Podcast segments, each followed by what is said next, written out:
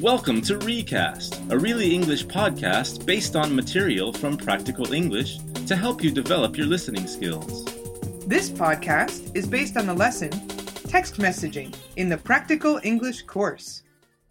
You're going to listen to a man talk about developments in sending text messages. Before you listen, here are some of the important words. Text. I prefer texting to talking on the phone. It can be quicker sometimes, and it doesn't interrupt the way a phone call can. To text means to send a text message from your cell phone. Adept. My little brother has been playing computer games since he was 3. He's really adept at that kind of thing. Adept means skillful or good at doing something. Autocorrect. I find the autocorrect function really useful when I'm typing fast. The autocorrect function on a device corrects spelling errors automatically.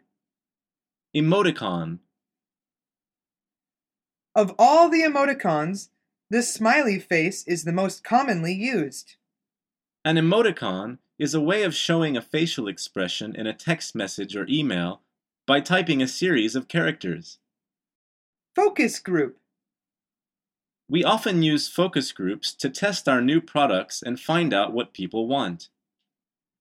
A focus group is a small group of people brought together to discuss their opinions or reactions to particular issues or products.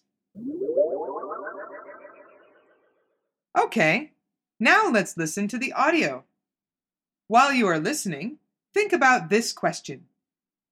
When did people start text messaging? Before I unveil our new cell phone design, I'd like to say a word about text messaging. We know that half of our customers are actually teenagers and that most teens are adept users of text messaging. Person-to-person texting is the most common, particularly among teens. But many automated systems at banks, movie theaters, and other institutions are also set up to respond to text messages. Adults tell us they find that these functions are useful. Text messaging has only been around since 1990. And in 1995, cell phone customers around the world sent less than one message a month. In 2000, people were sending 35 texts a month, or 17 billion texts a year. In 2001, people sent 250 billion texts, and in 2004, the number jumped to 500 billion. In 2006, 85% of European cell phone customers and 40% of American cell phone customers were regular users of text messaging. You can imagine the amount of business this means for a telecommunication company like ours.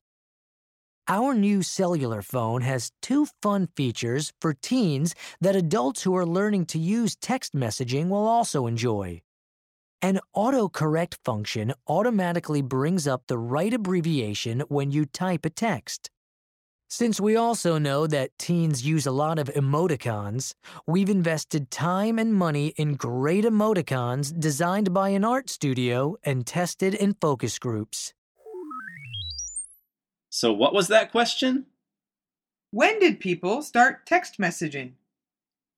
The answer is in 1990. Okay. Now let's listen for some specific information. See if you can answer these questions. Number 1. True or false? Texting is most common among adults.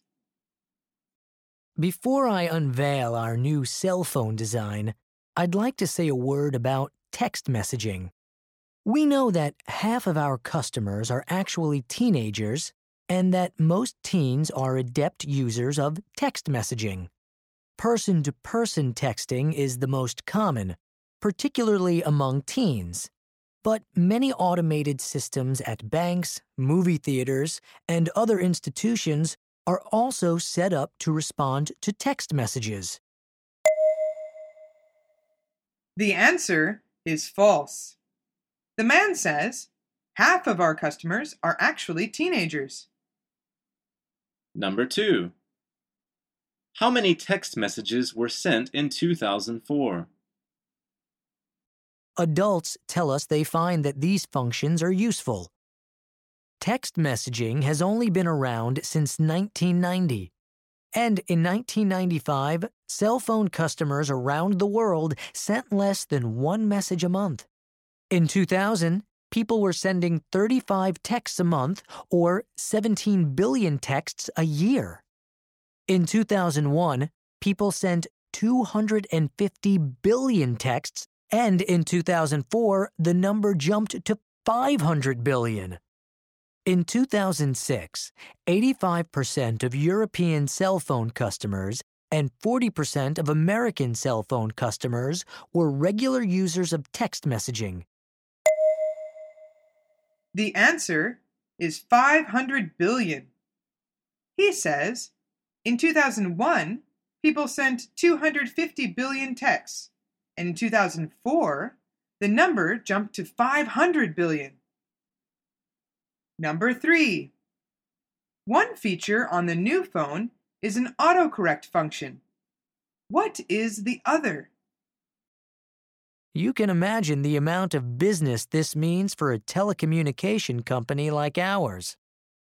Our new cellular phone has two fun features for teens that adults who are learning to use text messaging will also enjoy. An autocorrect function automatically brings up the right abbreviation when you type a text. Since we also know that teens use a lot of emoticons, we've invested time and money in great emoticons designed by an art studio and tested in focus groups. The answer is emoticons. He says, "We've invested time and money in great emoticons designed by an art studio and tested in focus groups."